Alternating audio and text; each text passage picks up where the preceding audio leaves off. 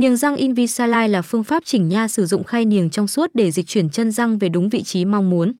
Khay niềng này có màu trong suốt, ôm sát chân răng, không gây khó chịu, giúp tăng tính thẩm mỹ và có thể dễ dàng tháo lắp trong quá trình sử dụng. Nguyên lý hoạt động của niềng răng Invisalign khá đơn giản. Sau khi thăm khám tổng quát, bác sĩ sẽ scan răng 3D và lấy dấu răng để lên phác đồ, tính toán số lượng khay niềng, gửi đơn hàng sang công ty Align của Mỹ để tiến hành sản xuất khay niềng.